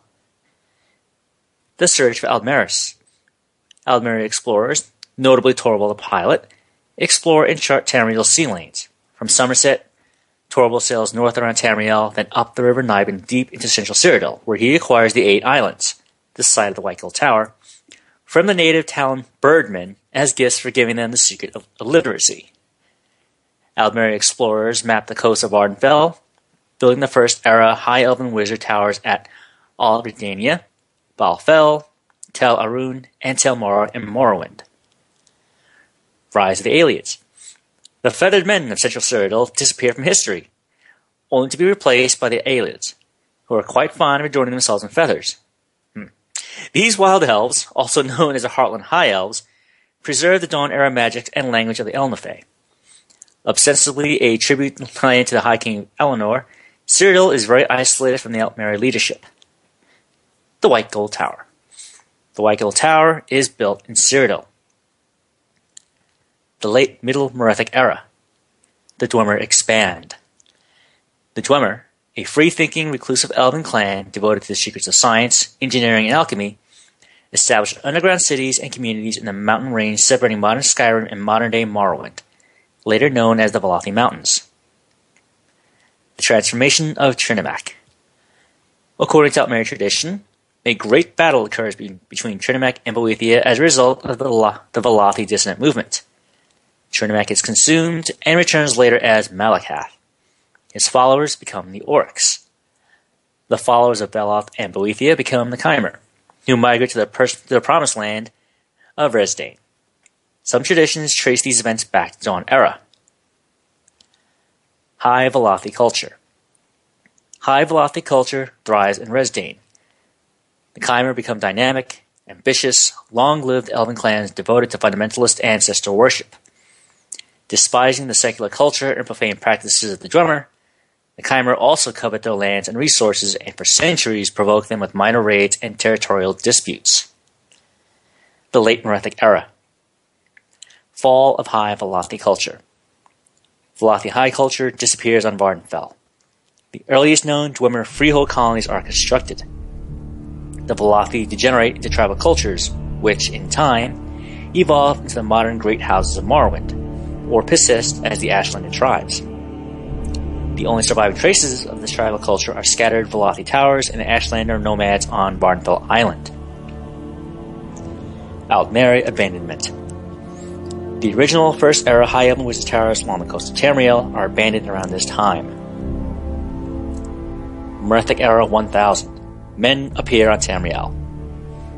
Archaeologists later trace the earliest known human settlements in High Rock, Hammerfell, and Cyrodiil to around this time. For centuries, raiders across the Sea of Ghosts, across the Sea of Ghosts, sorry, to invade and settle in Tamriel. Men are soon predominant along the northern coasts. The Return. The Proto-Nords and the final migrations from Atmora settled in northern Tamriel. Nordic hero Ysgramor, leader of a great colonizing fleet, Tamriel, develops a runic transcription of Nordic speech based on Elvish principles, and is the first human historian. Ysgramor's fleet lands at Hsaarik Head at the extreme northern tip of Skyrim's Broken Cape and builds Saarthal nearby. The elves drive the men away during the Night of Tears, but Ysgramor soon returns with his 500 companions and establishes human dominance in modern day Skyrim. The Wandering Hero. An immortal hero, warrior, sorcerer, and king, variously known as Clemine Whitestrake, Harold Harry Breeks, Ysmir, Hans the Fox, etc., wanders Tamriel, gathering armies, conquering lands, ruling, then abandoning his kingdoms to wander again. The Doomstones of Skyrim. Scholars later assume the Doomstones of Skyrim are placed throughout the land during this time. Dreams of Sovngarde. Earliest known writings and stories emerge amongst the proto-Nords of a hidden, timeless place of eternal life known as Sovngarde. A magnificent hall of valor built by Shor to honor the departed who proved their mettle in battle. The Dragon War. At this time, the dragons under Alduin had claimed dominion over all Mundus, and presided over man Atmora and then Tamriel. The Nords worshipped them as gods and built many temples dedicated to them. Dragon priests, servants of the dragon overlords, become increasingly tyrannical, eventually causing men to rebel. Thousands of men die until a few dragons join their fight, when the tide turns in their favor. Alduin is banished, and dragon priests are overthrown. The remaining dragons are, des- are scattered, their population decimated. Merethic Era, first year. The events in Valenwood culminate in the founding of the Camoran Dynasty, year zero of the First Era. And there are some miscellaneous events that they want to point out. Uh, the towers. The other towers of Tamriel built, including Orichalc, Green Sap, Walkbrass, or the Brass Tower, and Snowthroat, also called the Snow Tower. Magic from the Sky. Travelers gather celestial minerals which are used to build many things, including the great orrery at First Hold. The Wars of Yokuda. The Na Tambu, the royalty of the Yokudans, the ancient Red Guards, fight to a standstill among themselves to decide who will lead the charge against the left-handed elves. Leki intervenes and a victor emerges. Diagna, an avatar of the HoonDing, brings Orichalc weapons to the Yokudans, which prove instrumental in defeating the elves. And that ends what is known about the Merethic era. And I just want to say thank you to the unofficial Elder Scrolls pages, Scrolls Wiki, and the Imperial Library. Hope you all enjoyed it. Folks, if you like the lore as much as I do, please, please visit these sites. Take a look. Oh, great job again, Lou. Uh, this week in Tamrielic holidays was Dancing Day, which was mid-year the 23rd. Dancing Day is a time-honored holiday in Daggerfall. Who started it is questionable, but the Red Prince, Atryck, popularized it in the Second Era, and it's an occasion of great pomp and merriment for all the people of Daggerfall from the nobles down. And Tybedtha, mid-year the 24th. Tybedtha is Middle Tamrielic for Tiber's Day. It's not surprising that the lordom of Alcaire celebrates its most famous native with a great party. Historically, Tiber Septim never returned once to his beloved birthplace. Aw. Nice. Hey, we're gonna throw a party for you every year, and you're not gonna show up. Jerk. And who's a jerk now? Who do you think he is? Rule of the world, known world? Oh, oh yeah, he is. Oh, oh. A little. Just a bit. Uh, but where there's that, there's also I've been looking for you.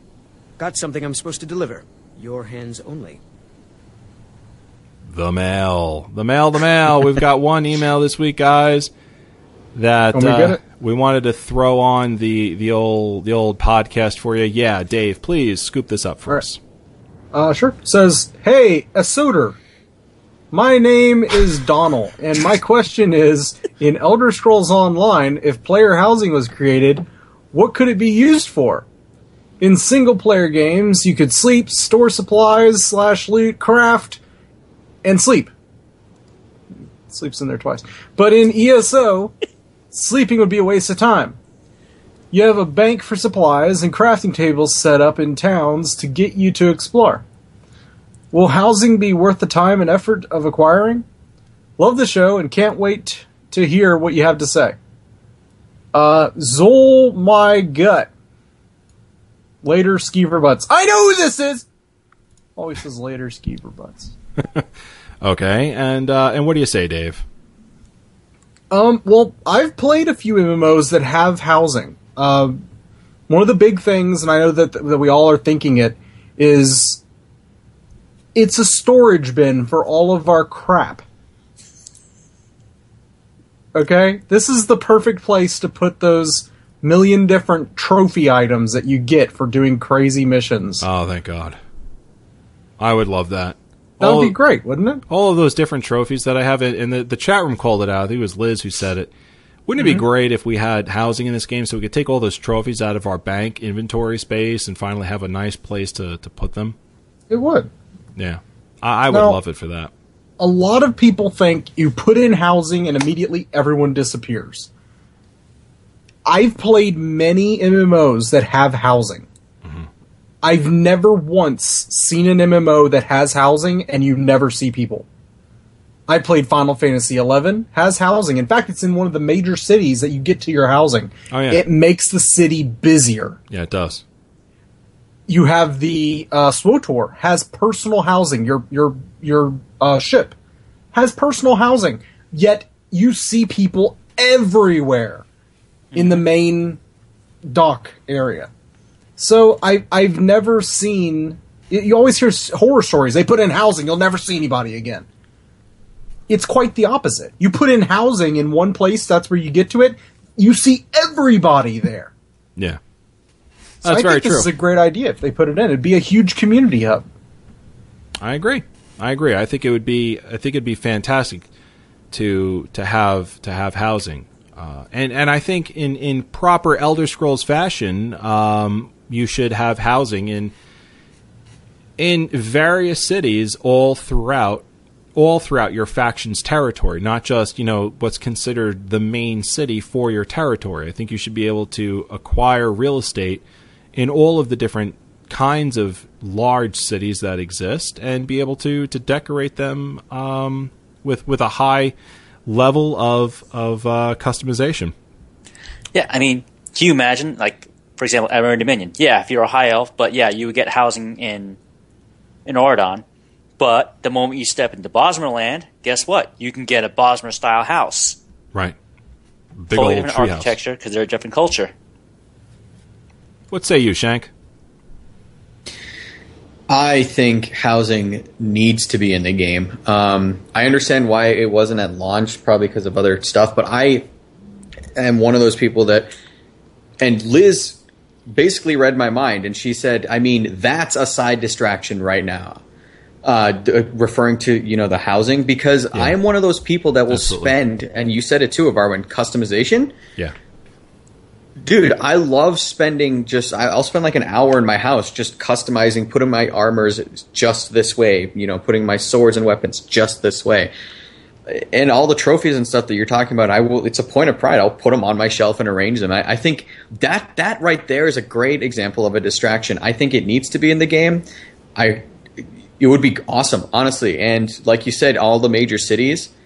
Seriously, can you imagine going from one province to the to the next, having a mm-hmm. different house, looking different to you, Oh. because purely because of the cultural differences? Yeah. Mm-hmm. It'd be That great. would be that would be awesome. And if they like even expanded what's on the single player games right now and like gave you like literally a plot of land where you could do like gardening and stuff like that, I mean, Oh, I think that'd be amazing. that would be amazing. I mean, how because that's how, how personal is that? That's so personal, and I think Oh, that yeah. would be amazing. Especially for alchemists, a little area to like Yes! grow, grow some to, of your favorite to grow herbs. stuff, that would be so cool. Yeah, maybe Oh, like you oh, could put in a fishing area. Go ahead, J- Yes. uh, Lou. A Um, koi sorry, uh, pond. one of the cool features that I still use with Though We Can Hide Out, the mannequins. Full suits of armor and a weapon Oh. on your mannequin. Like, you know, if you collected the entire set of, uh, you know, for a mage, uh, Willow's Path, but you didn't want to, you know, put it in your inventory or do want it in a storage spot because you like the look of it because it was high quality Yeah. construction. So, you know what? You put it on a mannequin and now you can see, that looks badass. Oh yeah, a armor armor stands and weapon racks. Look, we can we can take uh we can take swords off a weapon rack. It'd be great if we can Put them back on. put them back on and display them prominently in our house. And you walk in there and be like, I use that sword to to uh you know save the um the uh the Save the world, Sylvanar. you guys. You know, Yeah, I, I- if we take a page from Skyrim, like the, the ability to mount Chillrend or the Ebon Sword on your wall. That'd be kind of mean. I'd like it. I, I I would love it. That would be amazing. Just just stuff like that. See, so this is what we're talking about when it comes to distraction based content being in this game and it not being there yet. But when you get it, you're going to say, "I was missing it and didn't even know it." Yeah.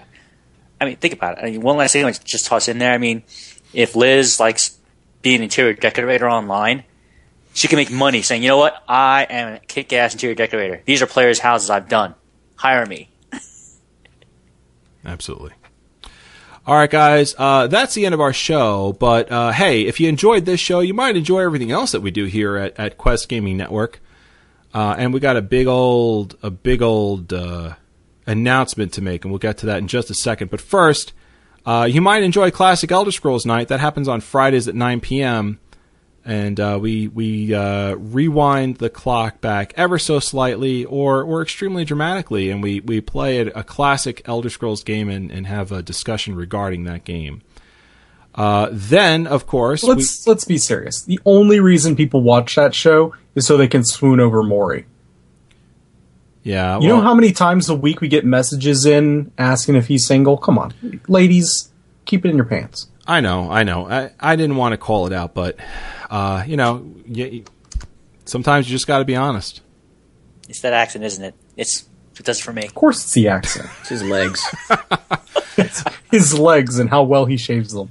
Uh, hey, guess what, guys? Minecraft Off the Record is back, and and it is on Fridays at 9 p.m. Eastern as well. Every other Friday, when uh, when we're not doing Classic Elder Scrolls Night, you better believe that Fred and uh, and um, and Asa they're they're in there uh, interviewing whom they're going to interview regarding Minecraft, talking about the QGN Minecraft server, and, and having a ball talking about Minecraft. Minecraft off the record, a huge fan favorite here and one of the founding shows and pillars of this network, has returned. Minecraft off the record, Fridays at 9 p.m. Eastern.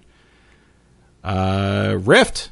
Rift with Reforged, the Guild Reforged. They're live Sunday mornings at 9 a.m. Eastern. And Dave, you joined them for the last episode, did you not? I I did. In fact, we got together and ran Greenscale's Blight, the first raid of Rift. Uh, we uh, normally a twenty man. We ha- we did it with an eight person group. Wow. It was crazy. Uh, we were way over leveled, but it, it was a lot of fun. And and this next upcoming Sunday, we're going to be running River of Souls if I can talk them into it, which is the second raid up. That's excellent. Now, now we do that show live mm-hmm. Sunday mornings at 9 a.m. right here on Twitch, twitch.tv slash Quest Gaming Network. But we fully expect you to catch it on YouTube, youtube.com slash Quest Gaming Network. So if you didn't see it live, that's okay. We understand. You're probably at church or just plain dead asleep on Sunday morning. Fact of the matter is, is we know you're not going to be able to be there uh, all the time, 100% of the time. So we got your back, got your back like a butt cracked right there on YouTube. Oh, YouTube.com slash Quest Gaming Network. It is there for you. Well, now I'm going to check it out. There you go. like, like a like a prison shower. It is both wonderful, exhilarating. That's not like what a I shower. I think we need to all just stop here. yeah. Um, so did I did I miss it or did we talk about our new show? Uh, totally heroes. Okay. That's out there, but uh, but we'll get to that in a second. SWTOR Reforged Mondays, Mondays at 7 p.m. Eastern. SWTOR Reforged. Of course, we're talking about SWTOR, but we're doing it in a role-playing way. Join the heroes of the Ebon Millennium as they cruise through the galaxy, talking about their gameplay in Star Wars: The Old Republic. Beware of our Sith; it may get all over your face. And Oh. totally heroes Wow. totally live. That is QGN personalities and escapees from insane asylums. David D. and Forrest Adams. Shank, I'm too good for an E in my Twitter name, The Tank. And Brian, the Jason Statham of Lord of the Rings Online Armstrong, weighing in on, yes, the gaming industry. Ladies and gentlemen, boys and girls, the gaming industry has not been the same since this show has debuted. We've had people from from Sony and and Microsoft uh, send emails to us saying, "I I I cried, I laughed, I threw a defenseless animal into a wall. I was so angry. Please stop doing the show. Nay, keep doing the show." Wil Wheaton, he he wrote a book that no one bought about how great that show is. Totally Heroes, totally live, right there Mondays at 10 p.m. Not Eastern, Exactly sure. because did Sith happens. and you might have to wipe it off your face. Oh, well, now.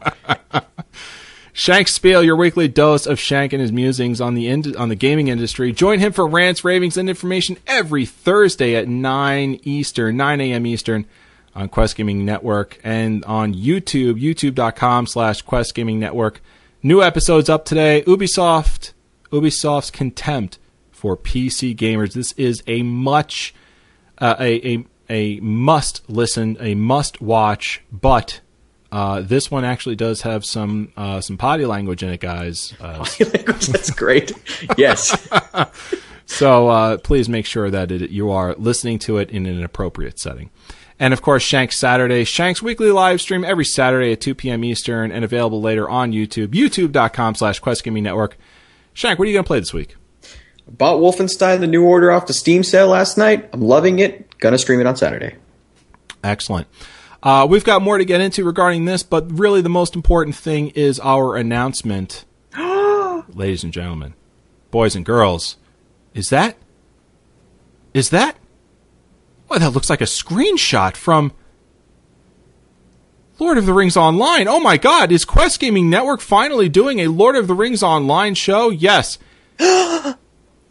May we present to you our explanation of the first Lotro show here at QGN, the White Council, and who better to present that to you than Joseph, kind of a badass Bradford, describing to us what is the White Council. Welcome to the White Council.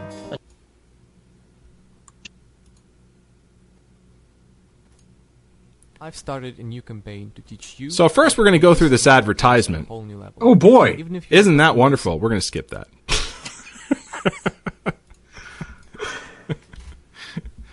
Don't you love it when live fails just a little bit? It's okay to vamp. Welcome to the White Council, a new show about the Lord of the Rings by the Quest Gaming Network. The aim of the White Council is to show the lore of the Lord of the Rings one Lotro quest at a time.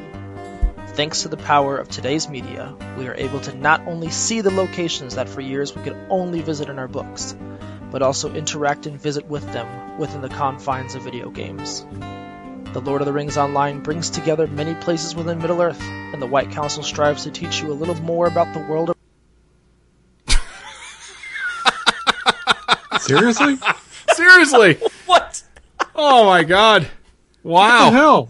I don't know. It just, it just, uh, just, All right, we should we should just vamp this. it just so broke. Lotro, mightiest dwarf in all of all of Azeroth. Yes, Bradford, yes. being a boss. Uh, random guests, up to six people in a party. Buy quest packs because it's free to play. so, all right, is there anything I'm missing? Yeah, I panic a lot. Okay. Yeah. All right, guys, we're gonna try this one more time. I I swear. All right, one more time, guys. Let's let's uh, let's give Bradford our our heartfelt and sincere attention. Welcome to The White Council, a new show about the Lord of the Rings by the Quest Gaming Network. The aim of the White Council is to show the lore of the Lord of the Rings one Lotro quest at a time. Thanks to the power of today's media, we are able to not only see the locations that for years we could only visit in our books, but also interact and visit with them within the confines of video games. The Lord of the Rings Online brings together many places within Middle Earth, and the White Council strives to teach you a little more about the world around you as you play. Travel with us as we take you to iconic places such as the Prancing Pony in Bree, the Last Homely House, and the Elven Refuge of Rivendell. We'll answer questions such as why the statues at the King Crossing in Nivendim are holding the sword and scepter of Numenor. We'll even take you to the fallen city of Annuminas. Are you able to face the long dark of Moria? We'll explore this vast mine of the dwarves and talk about what exactly led to its ruin, as well as its unusual relationship with the Noldor in Eregion. Other places will include the heart of Elvendom Earth, Caras Galadhon, and of course, the party tree within the Shire. We chose the name the White Council because we see ourselves as teachers of the lore, but also among those who would protect Middle-earth from those who would see to its ruin, much like the White Council within the story itself, which comprised of Elrond, Galadriel, Saruman, and Gandalf. So join myself, Joseph Bradford, as well as Lou the Lore Master Olan, Shank the Tank, fellow Quest Gaming Network community members such as Rosie and Peter Knox, and our ever-rotating sixth host, including Tolkien Britta from Middle-earth News, as well as the Jason Statham of Middle-earth himself, Brian Armstrong, as we explore the world of Middle-earth together and learn more about the amazing world that Tolkien created.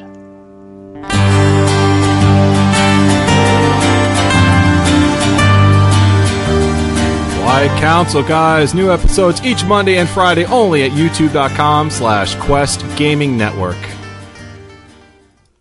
There you go.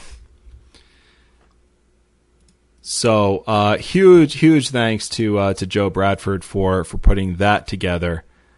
Uh, absolutely cannot wait. It's gonna be it's gonna be epic and amazing.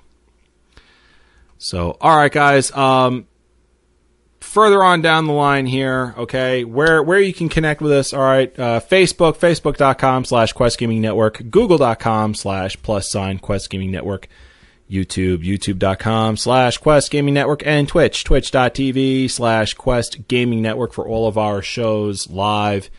All of our stated times are, in fact, Eastern Time. Of course, uh, you can connect to us here at ElderScrollsOffTheRecord.com. Email us at ElderScrollsOffTheRecord at gmail.com and follow us on Twitter at ElderScrollsOTR. I am Evarwyn. You can follow me at Evarwyn. That's E V A R W Y N. Lou, take a bow, sir, is at GamerGuy11B. G A M E R G U Y 11B. Dave is at Dienforce, D I E N F O R C E. And Shank wants me to tell you he's at the mightiest dwarf. Yes. That's not even and and Shank is at Shank the Tank, S H A N K T H T A N K. Gentlemen, your final thoughts. Let's start with Lou.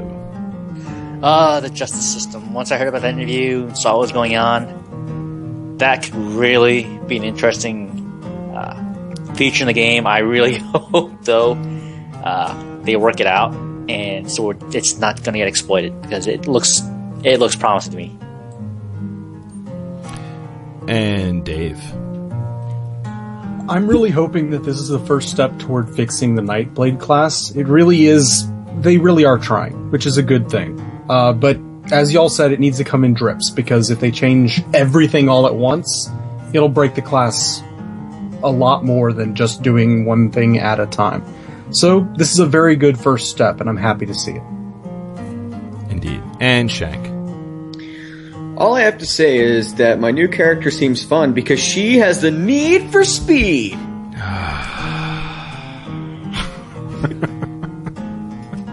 Good God. Uh, ladies and gentlemen, boys and girls of the chat room, thank you for joining us. Of course, uh, this is Elder Scrolls Off the Record. Uh, I put in a link there in the chat room. Um, I know that you did not get to see the video that we we had played through the live stream that you did here. Uh, if you want to see the video of the White Council, go ahead and click on that link right there and enjoy it, everyone. Have a great night, everyone. Thanks for being here. Thanks for listening on uh, on our on our RSS feed, on Stitcher, on iTunes. Thanks for watching us on YouTube. Take care, everyone. Have a great night. Elder Scrolls Off the Record is Quest Gaming Network production in association with the Middle Earth Network. Time to say goodbye, everyone. Let's start with Lou. Good night, everyone. Thank you for joining us tonight. See you all again next time. And Bye, everybody. See you next time. I am the mightiest dwarf in all of Tamriel. Take care, everyone. Be safe. And as always, may the Foos be with you!